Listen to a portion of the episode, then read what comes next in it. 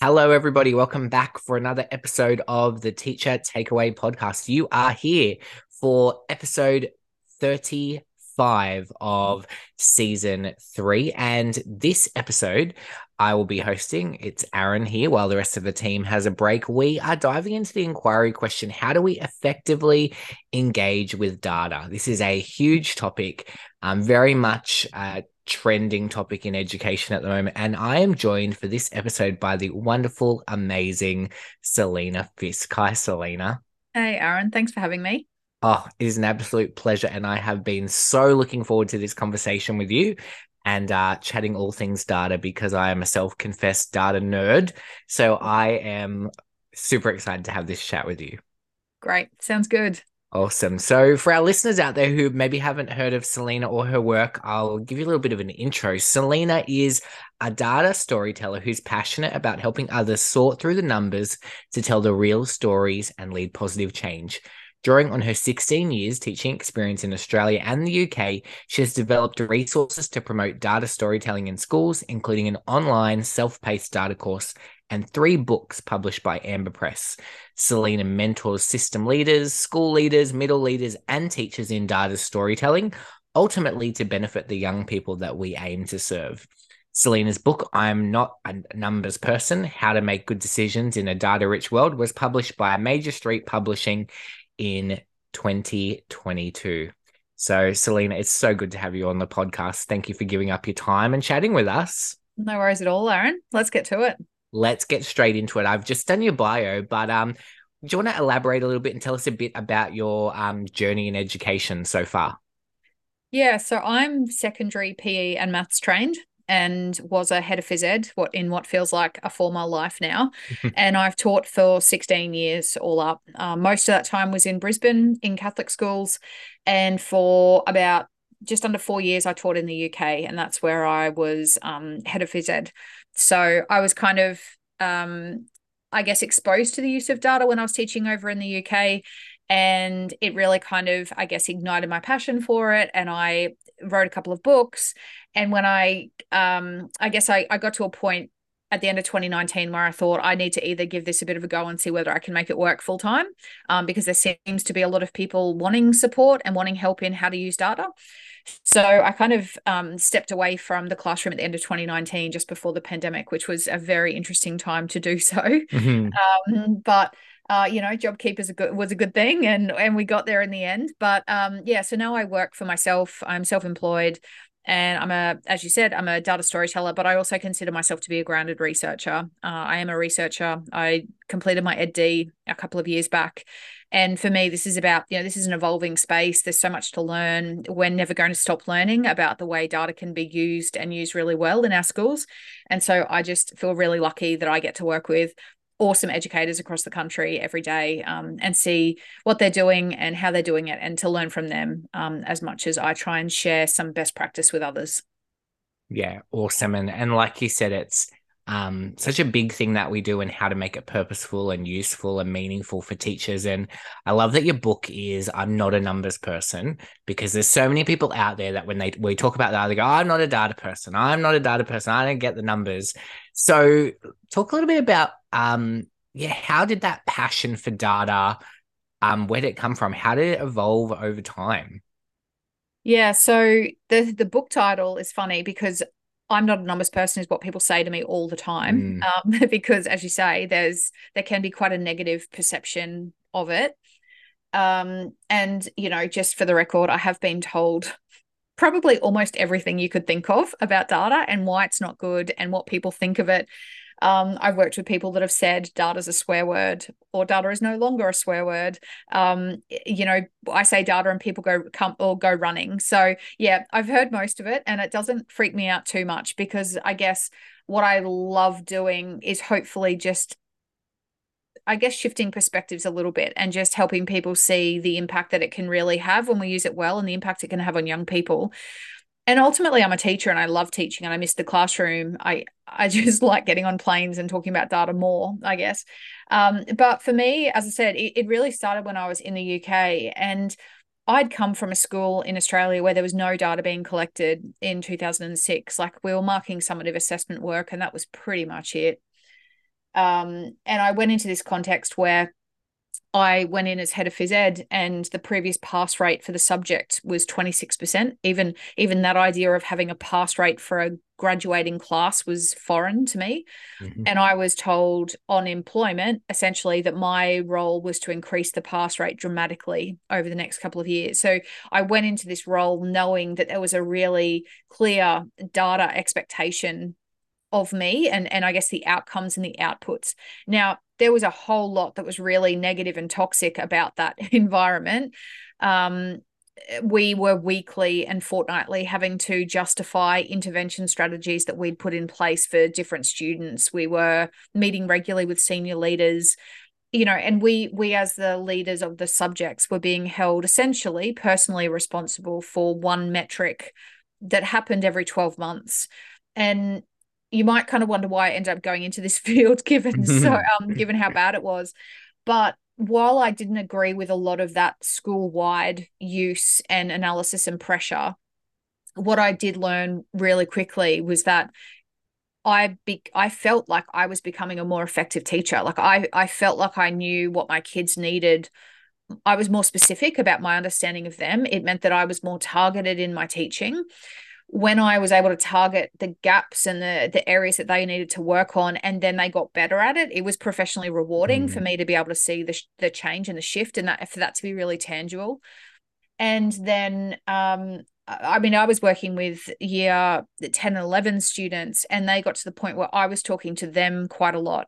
So I had students playing with my, I had this like prediction spreadsheet, and they'd come and kind of say, well, if I did this sport instead, or if I if I got this grade here, would that bump me up to potentially the next grade boundary?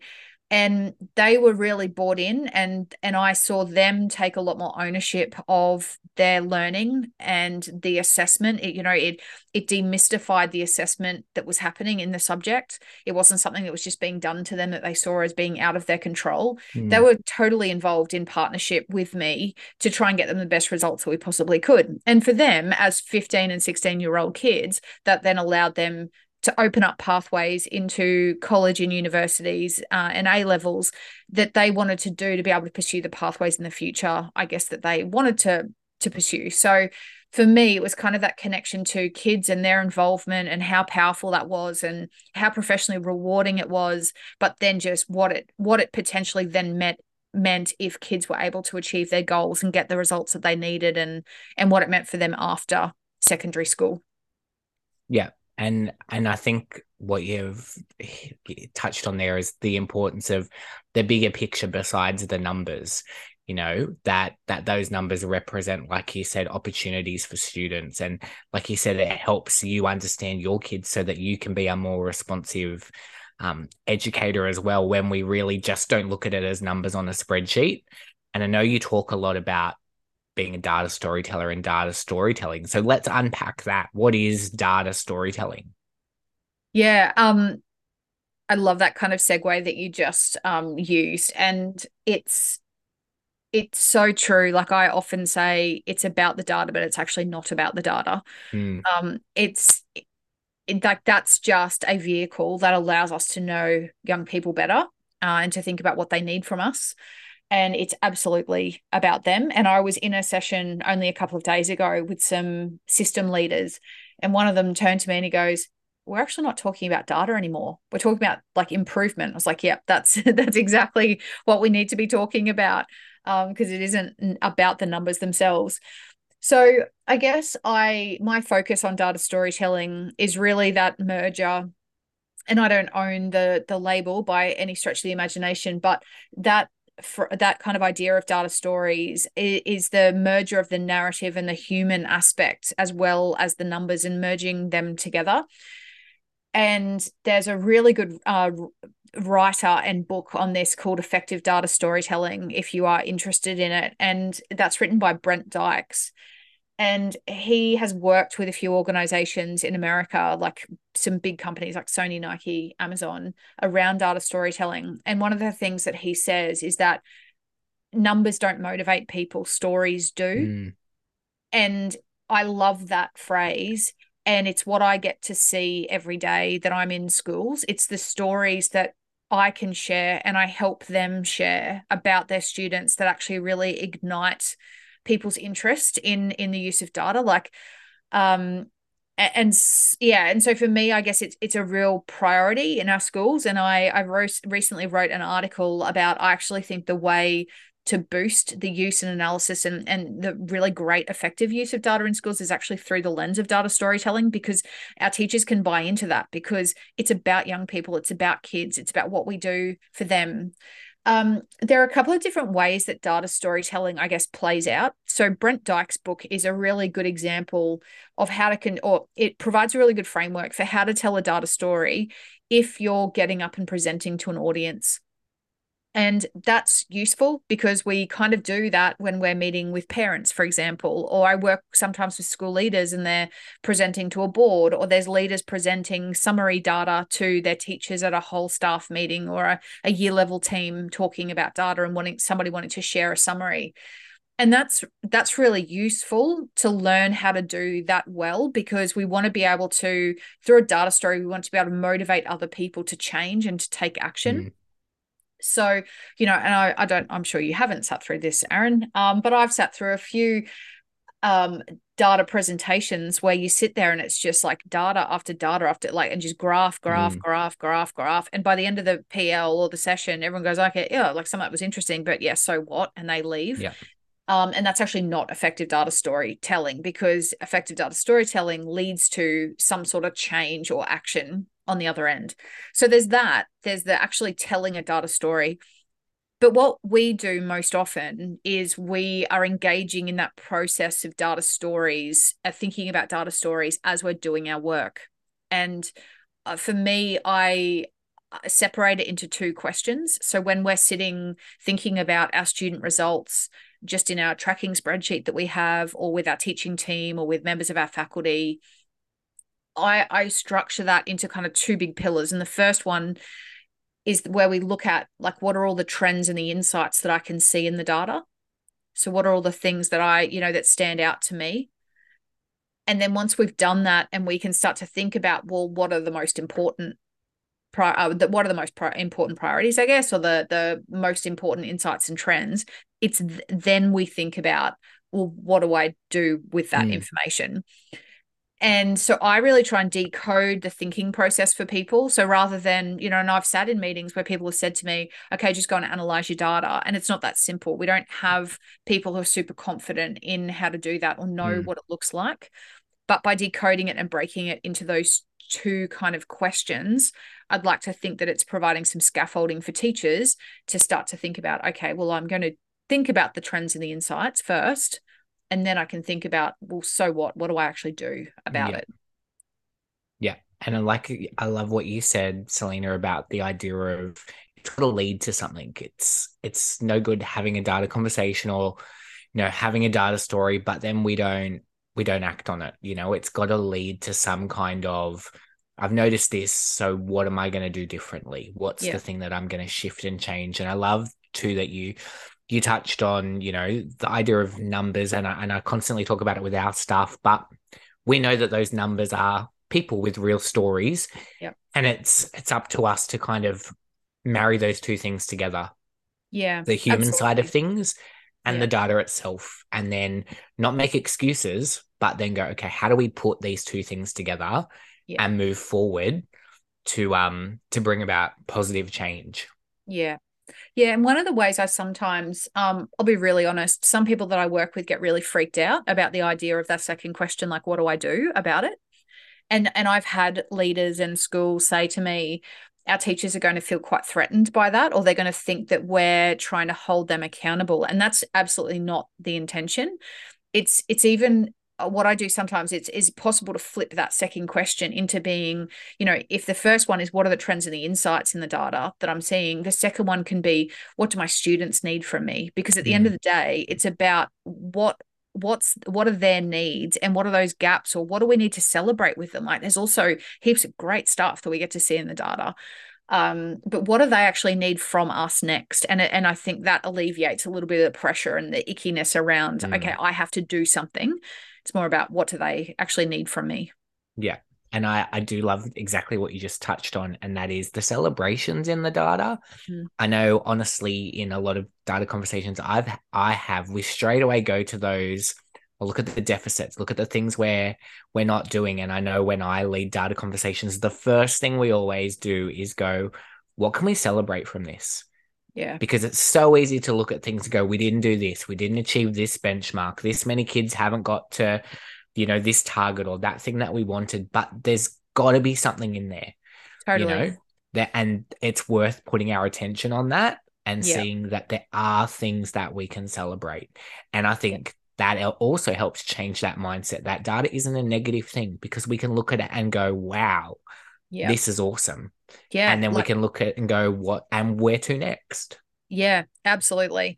And there's absolutely a, a misconception that data is negative or only, and that Mm. it's to identify gaps and things that we're not doing well. Yeah. But actually, there are so many opportunities to see where kids have just kicked massive goals and it's a really great opportunity. Like I, I taught a student a few years ago jamaica and i knew that she had been a c student in maths all the way through. She was working really hard. She was she'd been trying really hard. Um she'd gotten pretty kind of middle of the road naplan and pat uh data like pat results previously but she was just working working working working it was so hard. And she did this algebra exam of all things in maths and she got an A minus. And it was like the first A minus she'd ever gotten in maths in her life. And it was in algebra of all things. So like hmm. it was pretty phenomenal. But like we made a massive deal about it and we had a big class celebration and we just like massively fist bumped her. And you know, like we were we just made a massive deal of it because it was massive and it was massive for her. Mm. And I just think like if we don't know that backstory of the fact that she'd been always getting C's and she was used to getting that and she worked so hard and it paid off, like I don't know. I just it actually makes me sad thinking that like if that stuff gets missed and not celebrated, that's actually really Yeah. sad. Yeah, absolutely. Yeah, that is really, really sad. And I know you touched on it earlier about, you know, why, you know, the the the big picture about data and why it matters. And so, you know, let's unpack that. Like in your opinion, why why does data matter? Why is it so important? Yeah, it's it's the um it's students seeing the change in themselves. It's the ability for them to actually build confidence in knowing who they are and what their strengths are and what they can do, and being able to really kind of recognize when they've done well and it's an opportunity for celebration.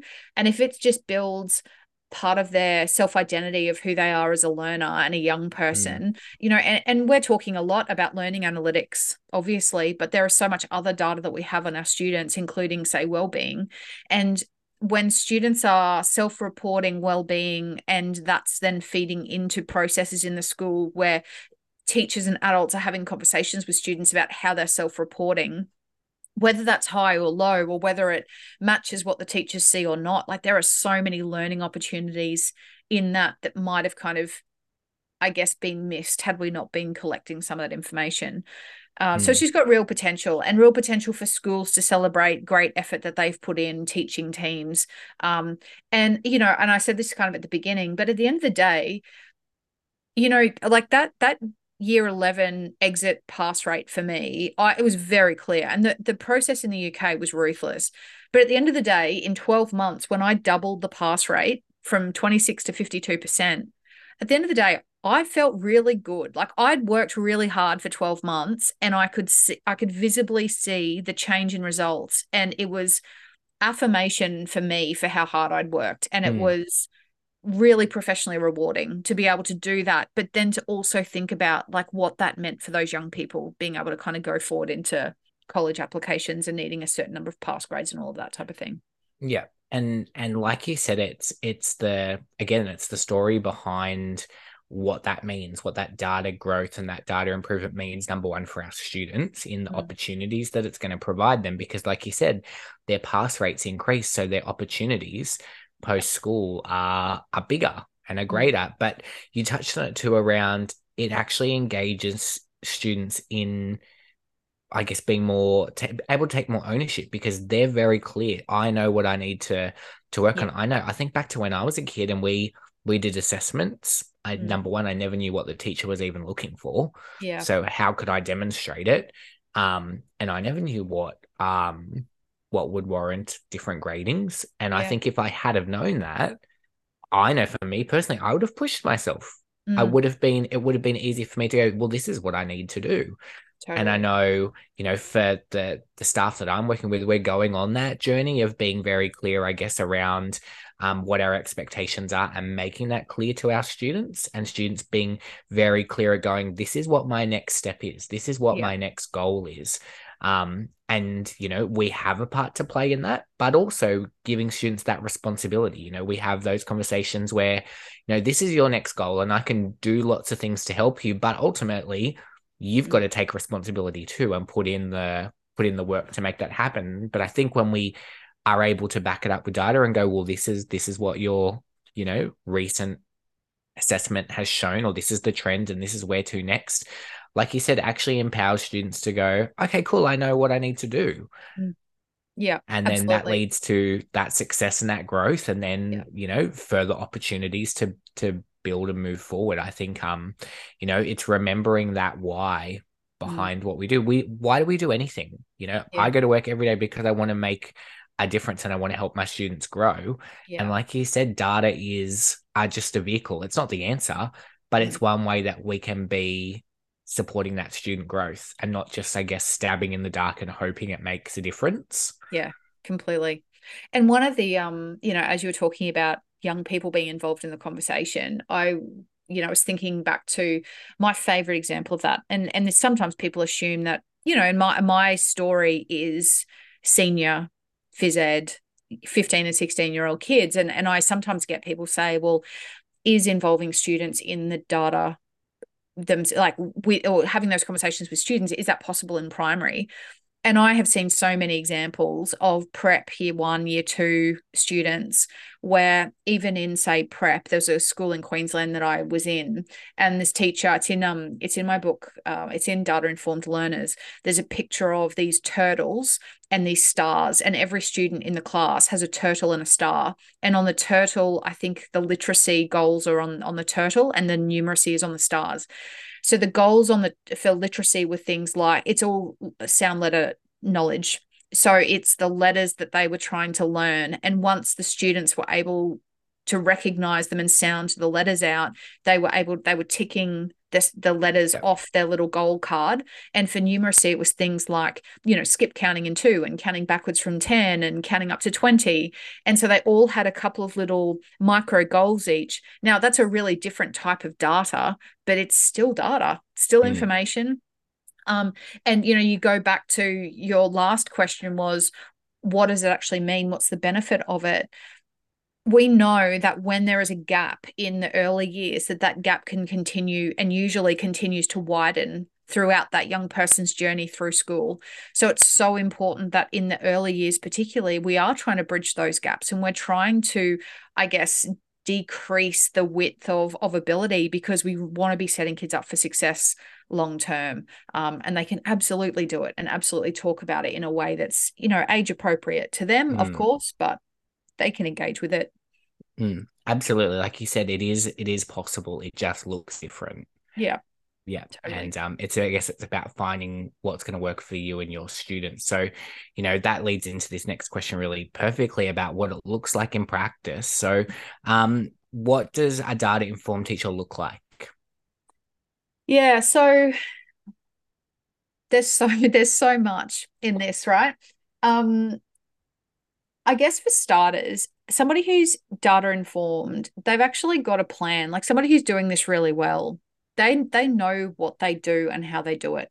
So I, for me, I know those people immediately because I can go up to them in a school and I can say, so what kind of data are you collecting for literacy and how are you using it? And they can rattle off the school-based assessments that they have to use, any screeners, uh, any diagnostics, they can talk to how it's used and how they use it in the classroom. And they can do that for literacy, for numeracy, for other KLAs. In secondary, they can talk about what they do in their middle school PE class compared to their senior school, you know, maths class, for example.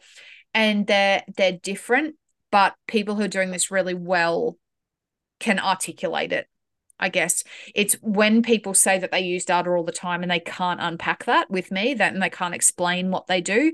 That's a bit of a flag for me.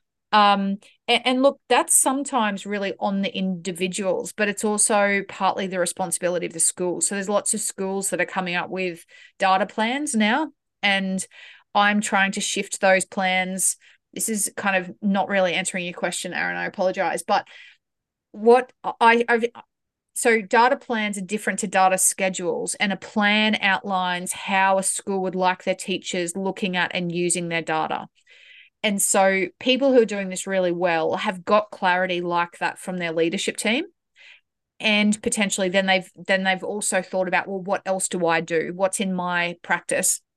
So for me when i was teaching in um, secondary science classroom i knew that I had the summative assessment tasks I had to collect. I knew how to get and where to get the previous semester results. I would look at PAT reading and um, NAPLAN reading and writing because I needed to make sure my kids in my science class could read and write. And I collected homework, quiz, folio data weekly and I knew what I did and how I used it. And it shifted my practice in the classroom. I gave feedback to students on it and I kind of contacted home when I needed to for good stuff and for, you know, things that weren't going so well. So then the secondary part of that, so teachers who are doing this really well can talk to that. The second part is then that they have their own tracking mechanisms. So we've got, we've all got some sort of tech dashboards in our schools so we've got school school management systems we've got learning management systems and many schools also have a visualization dashboard. Some schools have to do all of their visualizations themselves but regardless of the tech that your school buys somebody who's doing this really well is tracking their own data because they're tracking the formative small bits of data and they're looking at it side by side with the older lag data from standardized assessments and previous results. So lag and lead data is that idea of like lag is the big chunky data that we're trying to change. So in the UK, it was the pass rate at the end of the year. So that was important to have. But then the idea of lead data is what are all those smaller bits of data we can collect along the way that are going to give us feedback on whether or not we're going to achieve our goal. So, mm-hmm. in a school context, it's what are those bits of small data that don't have to be really inconvenient and huge, but what are the bits of data that are actually giving me feedback as to whether or not my kids are going to hit their goals? Um, so, and I guess the other thing is that that looks really different in different classrooms. So, for me teaching maths, I was tracking quizzes and homework. When I was teaching PE, I was tracking whether or not kids were bringing their uniform, how engaged they were in their prac lessons, and writing samples in their theory lessons. So I had a plan, so I knew what I did and how I did it. But then I had mechanisms in place, and for me, it was Excel um, to track that information. And you know, I think back to when I was in primary school in Queensland and I was in a um, education Queensland school and my primary school teachers used to have those like, you know, I don't know whether you remember them or ever had them, but the manila mark books. And mm, all yeah. student names would be down one side and they'd like chop off the second bit so they could just flip yeah. over the pages as the year went through. And it's like, we've gone from that and that was data collection right it was just done in an analog way in a book with a pen and a highlighter um, that was data collection but for some people like some people don't even don't have any records like that um, whereas people who yeah. are doing this really well I certainly have those structures in place. Yeah. And I love that, like you said, we've got that, you know, lag data or those big things that we're trying to shift.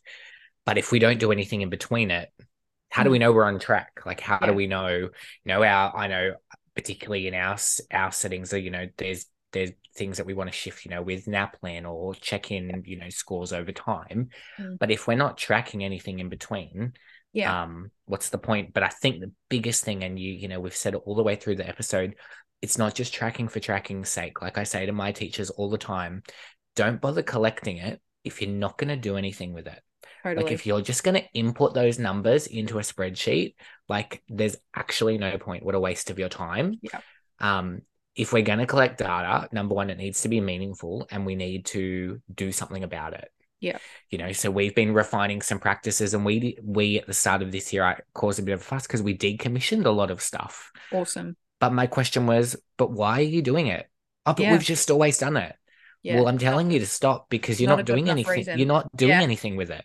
yeah. So let's stop Mm. and let's refine our practices. And now we're starting to implement some new things, and people are on board and they're actually keen to do it because they know Mm. how they're going to use it. They know what the next steps will be from it yeah. because we've gone on that journey of making data meaningful. So our teachers are data informed, whereas before they were really data collectors Yes. um you know but they weren't data informed they weren't using that data No. to to take any actions to go forward Yeah. um and then it takes that mystery about are we going to hit our goal well we we can be pretty confident like you said we can we can hopefully predict because we've been tracking in between and we're making small changes because we're continually coming back to that data Yeah. and analyzing it and going okay that's awesome what next Yeah. Like in primary, it's like DIBELS data, right? There's DIBELS, there's um beginning of the year, mid year, end of year benchmarks. It's like, Mm. what do you do? The middle of the year assessment and go, okay, well, I'm not going to do any other assessments. And hopefully the same number of kids hit benchmark at the end, or hopefully that improves. Like we would just, we would not do that. Um, and I, I love what you were saying about actually, let's just really strip it back to what we need. And I often say, like, let's do more action with less. Like Yeah. we don't need to collect all of the data sets that we are currently collecting in some schools. And the data plan for me, when I work with leaders on constructing a data plan, that's often a really good time where people kind of say, Oh, it seems like we're doing like four spelling assessments. Why are we doing four spelling assessments? And to be honest, it's, it's nobody's fault, right? It's it's often the case that new staff have come in, they've brought a program with them because they see the value in it and they think it's really useful. They've introduced it, so they start running it. They don't feel like they're allowed to remove any of the old systems. So all of these things just get stacked on top of each other. And oftentimes schools more collectively hadn't haven't had the chance to like zoom out and go, hang on, what do we actually need? and let's do that. And let's just get rid of all the other rubbish that we don't need anymore. And actually, as you say, actually use the stuff we're collecting. Um, there's and uh, yeah, I just I love that you were you went there. Like there's literally no point in collecting it if it doesn't do anything to shift your practice or you're not using it with kids. Yeah, absolutely. And that's exactly, in my opinion, that's that's what a data informed teacher is. Exactly what you said. Like they know what they do, they know why, and they have a plan. It's not just I just do it because I, you know, I've always done it. And they're Yeah. looking at those systems and going, is this working? And if a system's not working, let's find a system that's going to work. Yeah, But it has to be data informed, whereas the Yeah. data is informing something. The data is leading to some kind of action Yeah. um for me whether that's like you said official assessments or it's that that your own personal tracking Mm. because you know you can track a lot of stuff but again if you're not making any change or you're not doing anything from it why bother tracking it yeah. it's and there's a there's a perception sometimes that it's um it's really arduous and it Mm. doesn't have to be and even when teaching teams do say they look at a writing sample um or there's a, a class activity that a group of teachers decide they're going to run with their year level like we don't have to do all the marking. Like, We can collect that lead data. Like this is low stakes information, but it's handy to help us shift what we do in the classroom and we can give feedback to kids. There's nothing stopping kids self assessing or peer assessing, and then they can help Mm. enter the data or collect the data with you. Like in my secondary classroom, I had students entering their own data in my spreadsheet. Um, and this might be a bit confronting for people because it d- did take me a while to get to this point, but that spreadsheet was up on the board. And it was because we were collectively all in this together. We were all trying to help everybody succeed. And there was kind of no point in anybody lying about it because we were actually just trying to be real about where we're at and what we Mm. could do and you know and, and so for that class i was entering very little data i was checking to make sure they were entering the right stuff but they were just on my computer like yeah it's probably breaking a few rules um sorry old employer but i could see what they were doing. They entered it and i wasn't doing it. So there's sometimes this perception that it's really time consuming and something you have to do out of the classroom and out of hours and i don't believe that it is. I think there's ways to do it in the classroom. Yeah, Absolutely. And and like you said, it's about you said taking your learners on the journey and building a culture where data is valued and appreciated, but it's also a safe space Mm. where we can we can talk about our goals and we can talk openly. We don't have to pretend or inflate or hide things because we all want each other to succeed. yeah Um, so there's a, some important work too, like you said, I think around setting that good culture because Totally. you obviously could do that because you'd set a great culture with your students. And I think it's it's the same when we do it with our students, but even as staff and as leaders in schools, you know, we have to build the right culture Mm. around data yeah um, to go on this journey too. Um, yeah which I'm going to go off a tangent here now that we've talked about that. What could people do who are listening to this conversation and maybe it's affirming and they've got people maybe in their faculty or in their teams or that they teach with who just don't embrace data? Mm. Have you got any advice or any thoughts on that? Yeah, for, uh, there's kind of two two ways. I guess if you were leading a team and you wanted to open a conversation about it, I really believe in the power of having a, a group, uh, like a set of shared principles about how we use data as a team. So I um have a list that I use, but it's things like, you know, all of the data, the data belongs to all of us. They're our students. We use collaborative language. There's no you, your class, that class. You know, it's like these are all of our Mhm. kids. That's kind of setting up almost like team norms around the way we consider data as a group. Yeah. Um, some people are really hard to shift in this space and and the hardest ones that I have been able to move um I have done so one on one and I've done so actually with some data that really benefits them directly. So, one example for me is a pastoral leader who had been a pastoral leader for probably 30 years, so good at what he did, knew the kids so well. And he was, you know, one of the things I often hear is Selena, well, I don't need that. I know kids. I've done this job for so long. There's nothing the data's going to tell me that I don't already know and it's being able to find those little insights or the anomalies that really pique that person's interest and then share it with them where share, share it with that person. So for me i found that a student that he'd been having a lot of trouble with actually had performed exceptionally well in some standardized assessment so was in the, the top 1 or 2% nationally and it was completely opposite to what we expected for this young person and so I was able to share that with him, and it was really transformational. And he came back and thanked me the next day and was like, I never would have thought that that's what the data would show me about that Mm. kid. So it was a real good news story. But then I um, worked, I was presenting at a school, and I had somebody say to me, he said, I don't collect data. I don't believe in it. I work in the workshop with my kids. I know them. I don't, you know, like data doesn't enhance my job. And a few hours into my workshop, he kind of came, I went over to him and he said, Oh, I do, I do have a couple of spreadsheets, but it's not data. And it was absolutely data. and and both of those the two spreadsheets he showed me and shared with me are in my latest book because I, I put them in there to prove to him that it is data. Like there's sometimes an assumption that we're only talking about NAPLAN or standardized or external assessment. We're not at all. Like if a kid's competent in a whole list of proficiencies in a workshop, that's data. Yeah. Like it doesn't have to be a number. It doesn't have to be from an Yeah. external assessment. Um, yeah. Sorry, Yeah. I could clearly talk about this all day and night. Yeah. Yeah. No, you're exactly you're exactly right. And I think that idea of setting up norms and things. And one thing I always say, I guess, to teachers who feel like, you know, there's a bit of a "Oh, I really want to move forward in this data space, but you know, other people around me aren't. I, I always say to them, well, we'll have a go, do some tracking yourself, and then share that. Yeah. And you know, and hopefully people will see that and go, Oh, I really like the way you're doing that. Mm. Um, because you can control ultimately you can control what you do in your classroom. Yeah. So do what you can do. And then as you share that and you can start to celebrate the success and the growth, that's ultimately what people want. And if they can see that you're doing something and you're using some effective systems to track that data and build student growth, people will go, Oh, Mm. I might I might give that a go. I really like that.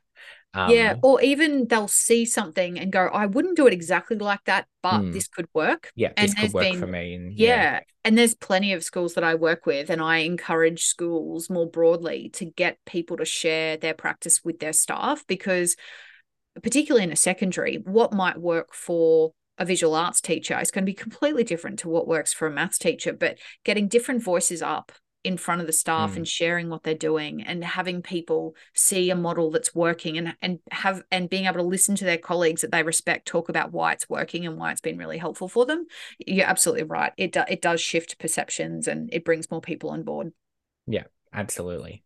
Absolutely. What about for our listeners who, you know, they've been listening and they this has really piqued their interest and they really want to, you know, dive into the rabbit hole that is data and data storytelling. Have you got any um, suggested readings or maybe professional learning that you could recommend? Yeah. So readings wise, I would say Brent Dykes' book on effective data storytelling is brilliant. I would encourage you to go and read that. As I said, it's more about a presentation, but it's just a great book.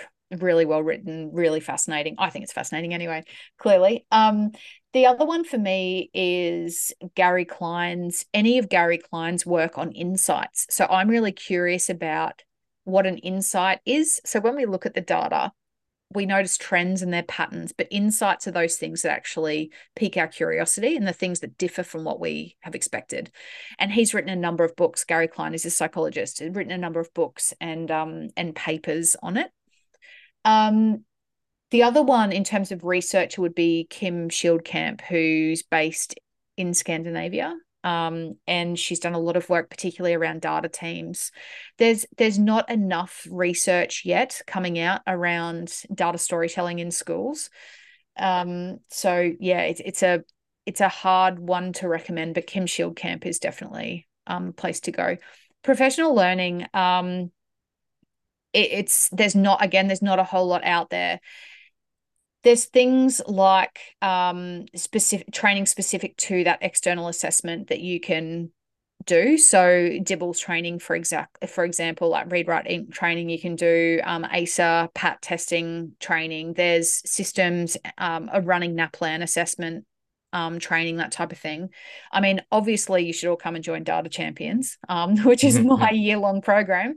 Um, but yeah th- th- again there's not a lot out there. Um, and that's i guess why yeah data champions is just kind of taken off for me because there's not a whole lot of support. Um, some systems and stuff are doing really good good work in this area but you've just got to be lucky enough to be in a system i guess that's actually leading leading this work um, well.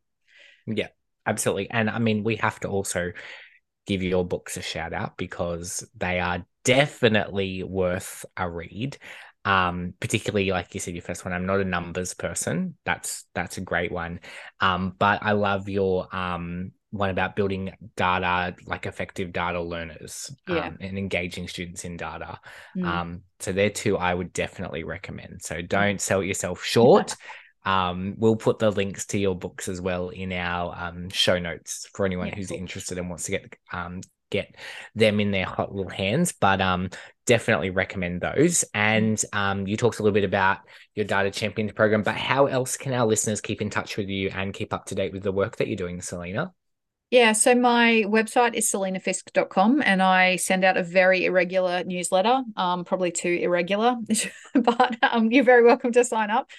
Um, but on LinkedIn, uh, Dr. Selena Fisk on LinkedIn and just Selena Fisk on Insta. So yeah, I'm on all, all the socials and I'm on threads and X and TikTok and all of the things, All the but places. they're the main two. Yeah.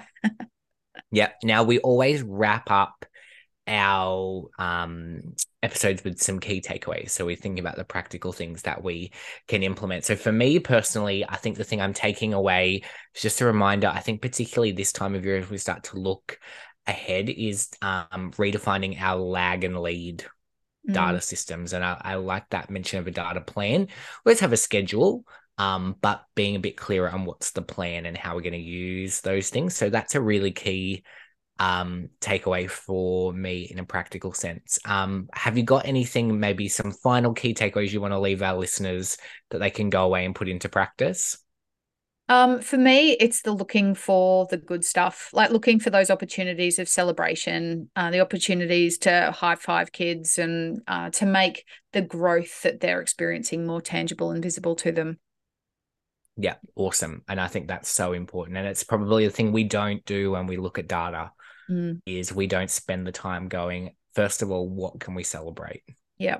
Yeah, and, look, there's. I know this is like I shouldn't be adding content at this point in the um no, episode, but you know, there's there's schools that are literally like they look at their PAT assessment year on year scale scores and they award the top five improvers in reading over the 12 month period and the top five improvers for maths in the you know uh, per year level and it's awesome often those kids getting up getting those awards are not your straight a students who are mm.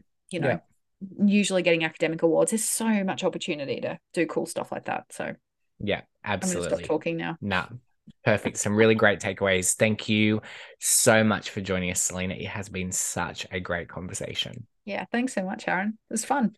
Oh, appreciate it. So, for our listeners, make sure you get in touch with Selena. Check her out on the socials, follow her work, check out her Data Champions program and her books. Um, we hope that you have enjoyed this episode, but that is it for episode 35 as we wrap up this uh, episode on effectively engaging with data.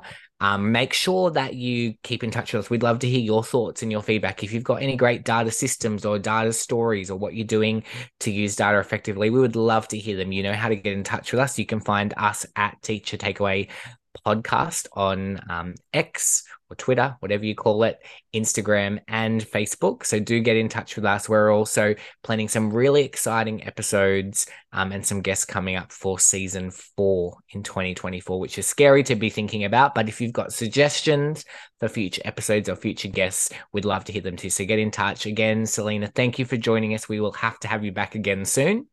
Awesome. Thanks, Aaron. No worries. And that is it for this episode. We'll have you with us again for another episode really soon.